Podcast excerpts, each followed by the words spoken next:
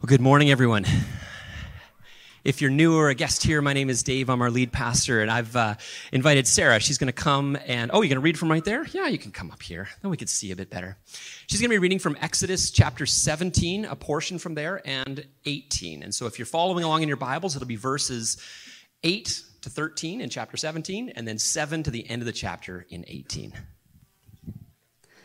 The Amalekites came and attacked the Israelites at Rephidim. Moses said to Joshua, Choose some of our men to go out and fight the Amalekites. Tomorrow I will stand on top of the hill with the staff of God in my hands. So Joshua fought the Amalekites as Moses had ordered, and Moses, Aaron, and Hur went to the top of the hill. As long as Moses held up his hands, the Israelites were winning, but whenever he lowered his hands, the Amalekites were winning. When Moses' hand grew tired, they took a stone and put it under him, and he sat on it.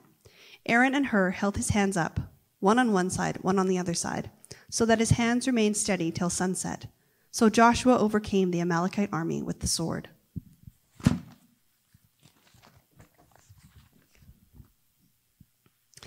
Moses went out to meet his father in law and bowed down and kissed him.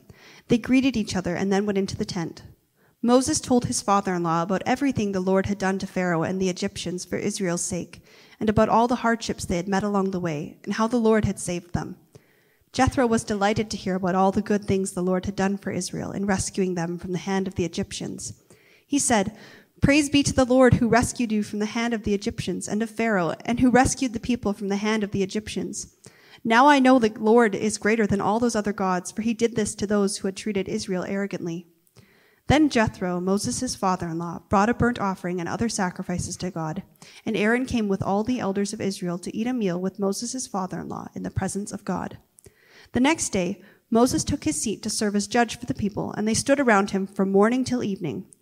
When his father in law saw all that Moses was doing for the people, he said, What is this you are doing for the people? Why do you alone sit as judge while all these people stand around you from morning till evening? Moses answered him, Because the people come to me to seek God's will.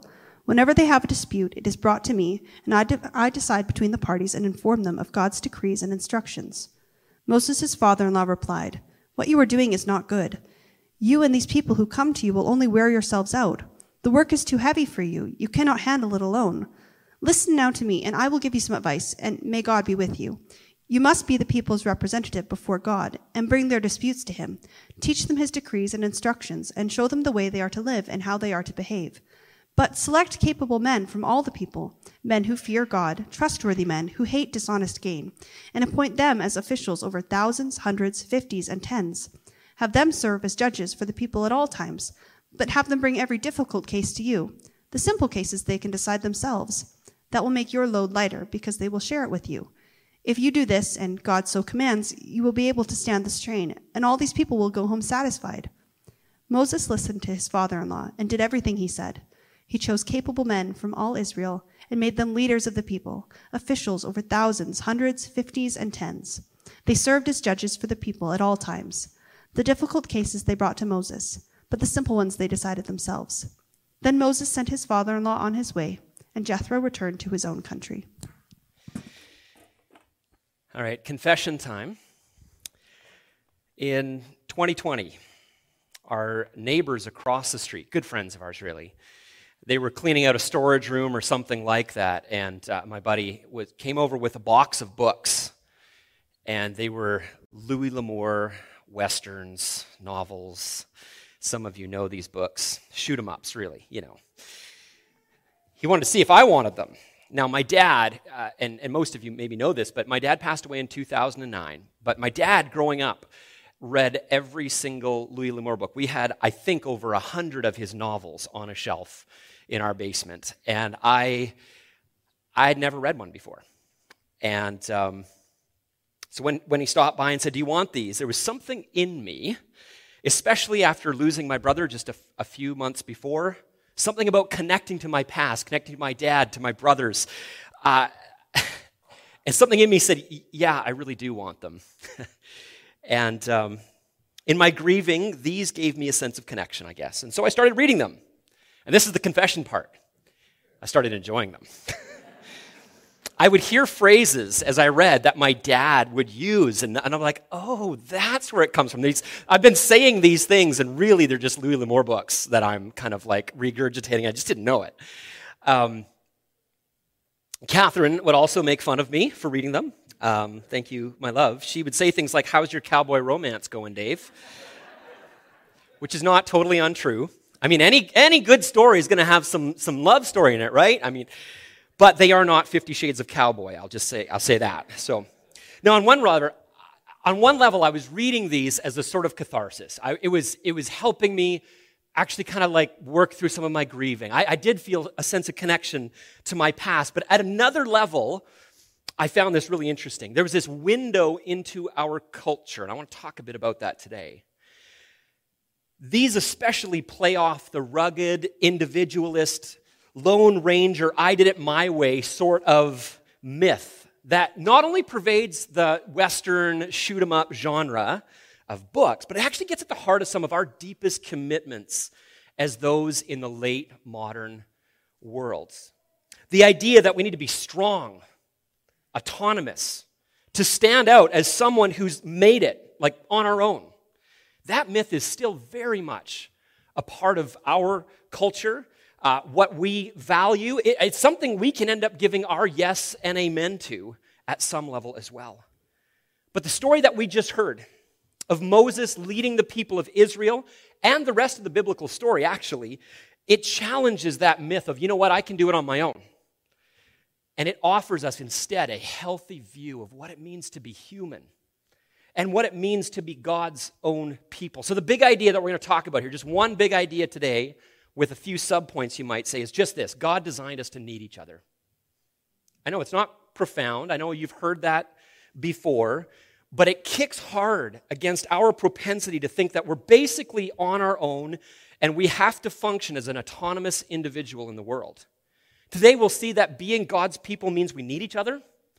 We need each other for the battles we face. We need the wisdom of others, and we need to share the load of making disciples together. Pray with me as we begin today.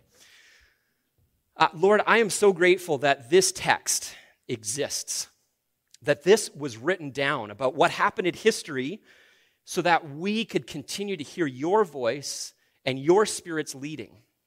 You have things, God, you want to teach us through this text, to reveal to us. And so, God, we ask that you give us hearts that are wide open to you.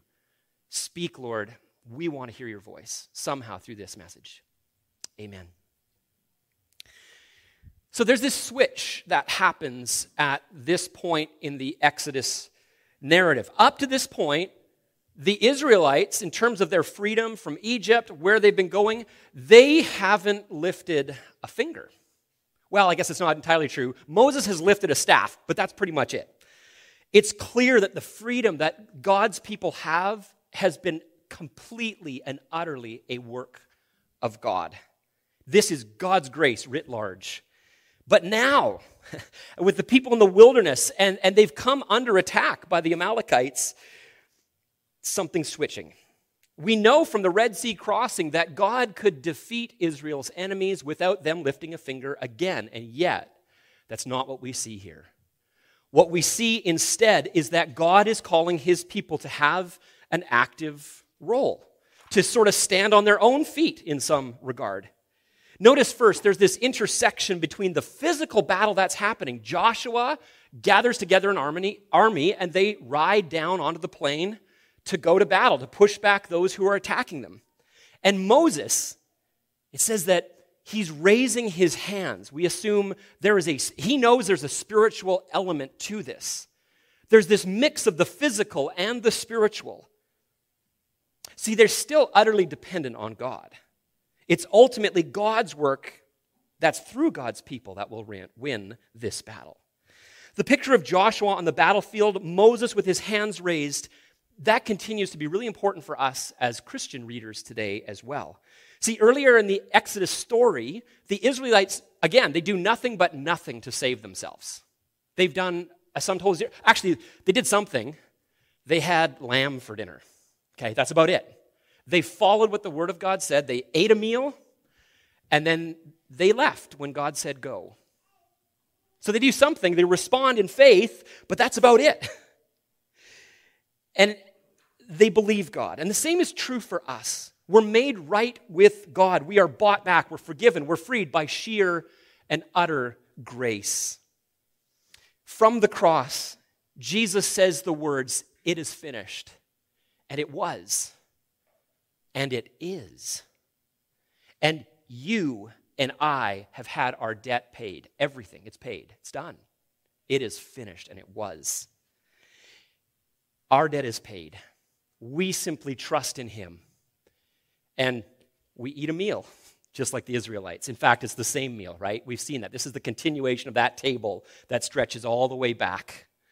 We come to the table, and as we take the bread and the cup, we're saying, we are, This is completely of you, God. And we just take into ourselves, feasting on what you've done for us. That's what Paul shows us in his letter to the Ephesians. If you have your Bibles, you can flip over to just chapter 2, verses 8 and 9 says this For as by grace you have been saved through faith. This is not of yourself, it's the gift of God, not by works, so that no one can boast. Underline that word boast. But, and this is key, Paul doesn't stop there. He connects that grace with actually the work that God is calling us to. He, the next verse says this For, that's a connective. For, we are God's handiwork. Some translations say we are God's artwork or his work of art. Do you know that that's true of you? You are God's artwork. It's actually a bit different than that, too. I think Paul and the plural here makes sense. We together are the thing that God is putting together. And he says this created in Christ Jesus to do good works, which God prepared in advance for us to do. Do you see it? God saves us, God saves you in order to send you. He saves us so that we would be His sent people. Just like God's people leaving Egypt, it's all by grace that they do it, but we are freed. They're freed not just to be free, that's not the point of freedom. Freedom is to serve God. They're freed so that they might worship Him and serve Him and serve Him alone. And the same is true for us. We continue to rely on God's grace, His empowerment, His work in us to do the things He's called us to do, to get at His work. It's why I love the word participation. I think that's really what God is showing us through this text. There's this participation with God's work in his transformation of the world. That's what we're a part of. Because, like the Israelites, we also are called to roll up our sleeves and to get our hands dirty with the business of pushing back the darkness. And that comes in a lot of ways. We push back the darkness as we announce that Jesus Christ alone is King, He's the one who reigns. There is hope in him, there's forgiveness in his name. We seek God's justice for the oppressed, for those in need. We speak with grace and truth combined in a world that is often opts for aggression and deception. So instead of being puffed up by what we accomplish, we know that ultimately it's always God's work in and through us. So our aim isn't achieving, achieving good things in the world so that we can point at and say, look, look what I did. Look what I made happen. That's me. So unlike the lionized version of that sort of self-made autonomous winner, the cowboy picture on the front with the guy like flexing his arms, unlike this, scripture tells us that we live out of God's sheer grace toward us and that we already have a sense of being filled up by God's love. I just read that this week. Um, Tim Keller had, had just said something, and he said, When we boast, we do so to create a self esteem resume, to desperately fill our sense of inadequacy and emptiness. Our boasting is a way of saying, Look, okay, I, there's a reason I, I'm trying to fill something up inside of me, but here's what we need to know. When we know we're loved, we're loved by Jesus, that addresses that inadequacy. That love, it fills up the emptiness. So we don't need the resume anymore. You don't need to boast. You don't need to say, look what I did, I made it happen. We don't need that anymore. Praise be to God. And so this comes back to our main idea today. Um, some of you, maybe, maybe many of you will know Rebecca. She is our missionary in Ukraine right now. And yes, she was there when the unthinkable was unfolding, when Russia began this evil war of aggression. Fortunately, the bombs weren't falling in her neighborhood specifically, but they didn't know if it could happen at any time. And she and the church ministry that she was a part of, they just dug in their heels and they began to serve. Serve the many refugees that were coming from, from the east who were fleeing just horrors, the things that they had to endure. She had to have a ready bag on the go. She and I were like messaging back and forth about what she would need in that. What would she need in case they got attacked and she had to make her way, maybe on foot, across the Romanian border? That's the place she was living in for months, not knowing what would happen the air raid sirens, the going down into the bomb shelters, that was a part of daily life for her, a very on edge part of daily life, I might add. And when she got back to Canada, so February the war started, she came back in May for a friend's wedding and to get some rest. And when she came, she was weary. I mean, bone tired, physically, emotionally, spiritually. She was on the edge of tears almost all the time, she said. And she gave me permission to share this with you today. And so she and I started to meet. We would have a weekly meeting for maybe an hour, maybe two in my office. And we would just pray and debrief and read scripture and make space for her to experience God's healing in that. Well, she returned to Ukraine later that summer and found a much deeper sense of peace and joy as she continued this good work of sharing the news of Jesus through uh, teaching English. But h- how do you go back? How do you go back when you've come so bone tired as she was? I mean, of course, this, the classic Sunday school answer Jesus. I mean, that, that's not wrong, uh, but it's a little bit too simplistic for our purposes today. Certainly, he's at the center of it all, but remember our story here. God is ultimately the victor. He is the strength behind everything you see happening in that Exodus story, in that battle. But there's this important intersection. There's this dynamic between the physical battle and the spiritual, and God's people participating in it, supporting each other. So Jesus was at work in and through all of you who have been praying for Rebecca, who've surrounded her, who've loved her, who've stood with her, who've held up arms. See, sometimes we wrestle with that question like, where is God when I don't feel Him? Where is He when it's just so hard? At least one answer is this He's right there in His people. That their arms are His arms. That their acts of love are God's act of love because Jesus, through His Spirit, is present in you. Where is God when it hurts? He's in His people as we share the load with each other. So Moses, he goes up on the mountain with his staff. Like he understands that whatever happens, Yahweh is going to be their strength. But he gets tired. He can't do it alone. And beautifully, he doesn't have to. Look at verse 12 again. When Moses' hands grew tired, they took a stone and put it under him, and he sat on it. Aaron and Hur held his hands up, one on one side, one on the other, so that his hands remained steady till sunset. We know from the story of Exodus so far, God could have won this battle without involving his people at all. He could have spoken a word and it would be over. But he doesn't. For whatever reason, he chooses that his good work would be shared with his people. It's by design that we need each other. So maybe here's just a take home for us. At some point, Moses' hands were getting tired and maybe they started trembling. Maybe he said, Hey guys, can, can you help me here? Maybe he didn't have to. Maybe they just saw the need and they, and they stepped in to hold up his weary hands. So here's my question for you Do you need to ask for help? Is there something you're going through and you just need to let someone know? At men's retreat, Ricky reminded us that vulnerability is necessary for connection. Our capacity for intimate connection only goes as deep as our willingness to be honest about our weakness and our need for help. The cowboy myth be strong, be your own man, be independent, be tough, you can manage it. It's not true. You can't. And praise be to God, you don't have to.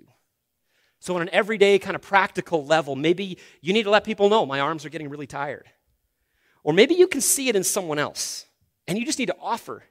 In my experience, it's as simple as saying, How are you doing? Like, really. And then just letting that space be there for them to respond. More often than not, people will fill in that space if you give it to them. One of the commitments that I made with, with Rebecca was that I would meet her once a month for an hour on FaceTime. And so, so I get, you know, FaceTiming with her. It's night where she is in, in Chernivtsi, and it's morning where I am. And we just talk about the challenges she faces. We discuss scripture, the ministry she's a part of, and then we pray together. In this way, I get to hold up arms. And what a joy that is to share in that task together. I get to watch her leading people to know God and know His love. And I know, because some of you tell me this, that there are people in this room who pray regularly for me and my family, for our staff team, that they go through the church directory and, and pray through it. I'm going to say thank you for that. Thank you if that's you, because we really need it. It desperately matters. The reality is we're not fighting Amalekites, but we are fighting. As Paul says in Ephesians, our battle isn't against other people. It's really not, but it is a battle. And we need each other in lots of ways. Recognizing the spiritual battle and lifting each other, other up in prayer is doing something. It's something that we need. So keep doing that. And seeing each other in our uh, in need, seeing each other in need, pardon me, and receiving the help in the battles, we need that too. And, and as this theme actually it continues in a different kind of way in the next scene with Jethro, Moses' father in law. As we heard, Moses was taking his seat from morning until evening, and people were coming to have like disputes that they're having settled by him. They're, they're there to seek, I don't know, God's wisdom through Moses. But then Jethro steps in and asks, he's like, What are you doing? Why are you doing this? Why are you doing it alone? And Moses, it seems like he fumbles for an answer, but he, but he gives his honest thoughts. He says, Well, the people keep coming to me and they're seeking God's will, so here I am. Moses had this flawed sense that he and he alone could mediate God's wisdom to others. Today, we might call this a savior complex, a sense that, like, I'm the special, you know, I'm needed. Like, how many leaders has that burned out? You know, it all rests on me. If I don't do it, then no one else, no one else can do what I do. I love how straightforward Jethro is. There isn't any malice in his voice. He's just concerned. He's concerned for Moses. He's concerned for, for the people of Israel. Look at verse 17 and 18 again. He says, What you're doing is not good. You and these people who are coming to you are going to wear yourselves out. The work is too heavy for you. You can't handle it alone. Just like Moses' hands were growing heavy by keeping them lifted, so this workload was becoming too heavy for him as well. He needed help. Now, praise God for all the Jethros out there. Sometimes we need just to be kindly and honestly reminded when someone sees us heading for disaster that we need to change directions. And then they actually say something. So Jethro, he does it. Jethro is loving, and that doesn't mean he backs off and says, Oh, you know what? I'm sure they'll figure it out themselves. Or, you know, who am I to, to speak up on that? Who am I to offer advice? You see, uh, he's not very Canadian, right? He can't just sit back and watch this man and these people flailing and heading for burnout. Jethro is a great example of courteous truth telling. And Moses, for his part, he shows what real humility looks like. He, he might seem a bit defensive at first. He can recognize, however, the wisdom in Jethro's words. This is key for us to see. Humility is generative. By generative, I mean it generates new things. Like it's generative because it's open to new knowledge, it's open to new ways of seeing, to hearing input from others. Like you can't learn, you can't grow if you think you know it all or you think you're done growing. Or if you think you can't learn anything from them. That's important too. Again, Jethro's not Canadian, but also notice he's not an Israelite. He's an outsider. God is using somebody outside of the, the, the community of Israel to speak truth and life into the community. You see, nowhere in the Bible is it assumed that God's re- redeemed people have a monopoly on wisdom, practical common sense, or managerial skills. The maxim, all truth is God's truth, is just true. if someone who doesn't know God says something that's true, it's no surprise to God. God is, after all, the source of all wisdom and all truth. And we do well to be open and discerning about what we can learn from many people and many different cultures. Of course, we bring that all into conversation with the wisdom God has revealed through Scripture and through His Son. And, and that's the series we did last fall on, on thinking Christianly. So if that's all new to you and you want to think more about that, go back to our fall series online and you can check that out. So, this combination we see here is this persistent, loving honesty on Jethro's part and humble openness on Moses. And it leads this rich, relational, healthy approach to leadership. So here's take home number two. What about you? Open to the help feedback of wise people in your life. Be open. Or are, are you seeing someone heading for disaster, but, but you're just too afraid to speak up? Courteous leads to flourishing. Uh, early in my time here at Summit Drive, uh, as a young leader and lots of responsibilities, I was trapped that you see Moses in here. And I had a, a good friend, I think we were driving back from a hunting trip one day, and with tons of courtesy and that honesty, he said, Dave, what you're doing is not good. And he was right. He was referring to my tendency to overwork to the detriment of my family, to the detriment. He spoke up. So, practically speaking, this exchange with Jethro and Moses is a great example of what it looks like when humility and care are applied to our relationship. So, is there someone you need to just gently and honestly, courteously, with deep love say, What you're doing is not good because you see where it's heading? That's a part of what we offer each other. And then here's the final piece there's this saying that goes, You live and you learn. And I wish that was true. Of course, experience can be a great teacher, but there is no guarantee that you or I will learn the lessons that we ought to be learning, that we'll learn the right things from them. Just because you crashed a car doesn't mean you're a better driver now, right?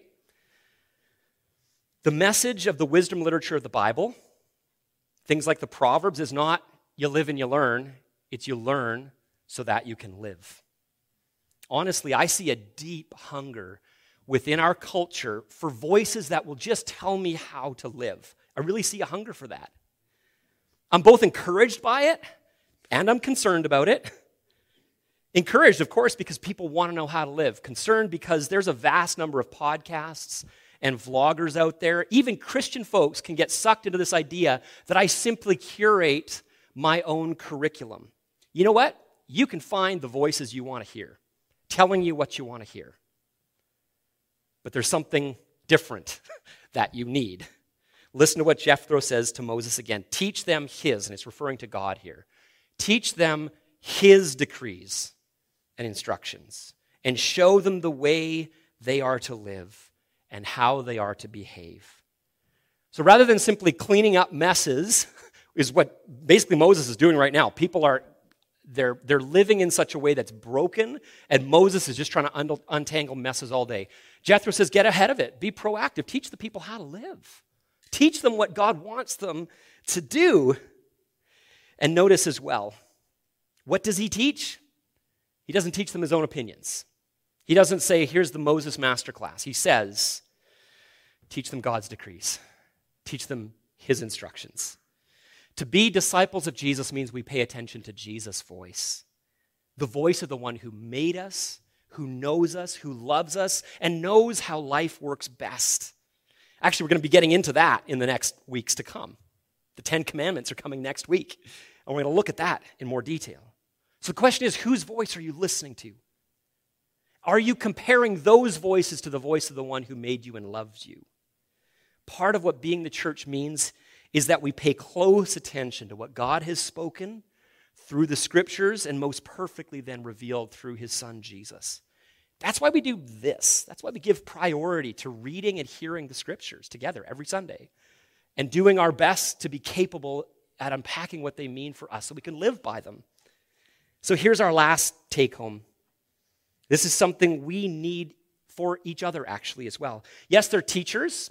Uh, God has ordained, God has planned, God has designed that certain people would set aside a, a chunk of their life to study the scriptures in depth so they can teach well. That's a part of the calling of what pastors and teachers are called to do.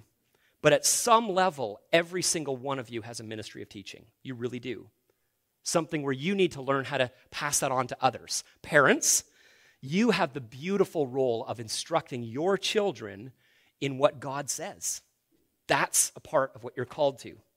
If you lead a life group, if you're part of a ministry team, like with our youth or with our kids' ministry, you have a share in this task. It's not always in spoken words, though it's that too, but it's through your example, it's through how you live, and through what you say. And every one of us, I truly believe this, with the Spirit's help, are to be friends who are capable of speaking with your friends with biblical wisdom. That you know the scriptures well enough that you can actually hold each other up and be honest and truthful and courteous and helpful to each other. That's part of our role for each other. is to speak that truth in life into each other's lives. It's one of the reasons why we offer various studies throughout the week as well. We do Bible studies, we have life groups, and part of our life group is, is not just like, well, we hang out and share our lives. That's true, that's so, super important. We also open the text. We want to be capable followers of Jesus. So let me wrap up here. It's true, the Western books, with this strong, autonomous, independent cowboy myth, it plays throughout them. That's, that's totally true. But I was surprised at how the last one I read, I showed you the picture of the cover, I finished it last week. I was surprised how it ended. I want to share it with you. I feel like I want to talk in a cowboy drawl, and I'm going to try not to, because I'll embarrass myself. But something about reading this Louis L'Amour stuff out loud. So if it comes out, I'm not trying, okay? It's just it's default. Okay. So hold up against like this rock wall He's in the sage and, and the grass. The, the, the main character, his name is Tell, William Tell Sackett. He is bleeding out from a bullet wound, and he's surrounded by about 20 guys below him who are hunting him. What he didn't know was that word of him being hunted by this group of people has spread around the area. And distant relatives, the Sackett clan, they hear of his distress, they saddle their horses, they holster their guns, and they ride out to his rescue. So he's lying there in the sage and the grass, and he's bleeding out. He has no hope in the world. And then here's what it says I'm going to read to you from the text. Another voice called down, and it was a voice I knew. All of you down there, back up and drop your guns, or we'll cut you like doll rags. Okay, it is a Western, right? That was Orrin. Orrin? Here, out of the corner of my eye, I could see a row of men along that hill where I'd been lying. Orrin was there, all right, and Tyrel, and there were some others I didn't know. Then I heard Nolan Sackett's voice. You boys wanted to fight? Now you got it. And we might expect in a Western, they got it. okay? But after, after the dust settles, after the gun smoke clears, in the final clause of the book, it has William looking around at those who had come to his rescue. And he says this Me, standing there amongst them, I looked and I knew I was not alone, and I'd never be alone again. Never be alone again. God's people, we, God's people, are rescued. We're the rescued ones. We've been saved by God's mighty hand, by his sheer grace, but we are not rescued into isolation. We are rescued into a community. It's a community that goes throughout history, that goes all the way around the globe. It's full of people you've never met before, and they're your people.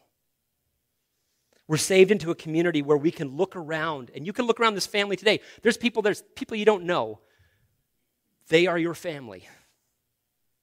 And you can say to yourself as you look around the room, you can say to yourself, I, I'm not alone, and I'll never be alone again.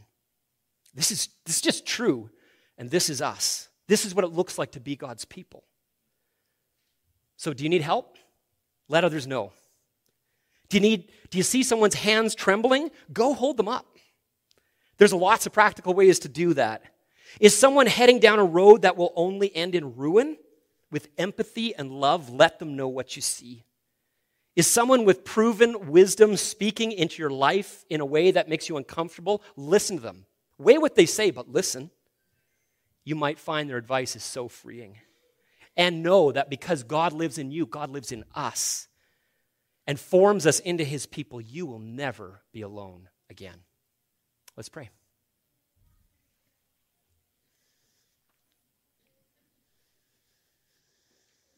God, we want to ask that you would teach us what Moses learned that day. That day, he learned from the wisdom of his father in law that you have given us each other. That's your plan, that we need each other, and we do. We pray, Father, that you would enable us by your Spirit's help to notice and to love each other deeply from the heart, as we read in 1 Peter. Now, Lord, for those who feel like they're alone, I want to ask God that they would let others know so that we could know that we'll, we're never alone. We can share the burden with each other. And God, thank you that you've called us to be those who listen to instruction but also pass it on, to speak with your wisdom. Empower us as a community to both know your voice and to help each other hear it. We pray all these things, Lord, for your glory and our joy. Amen.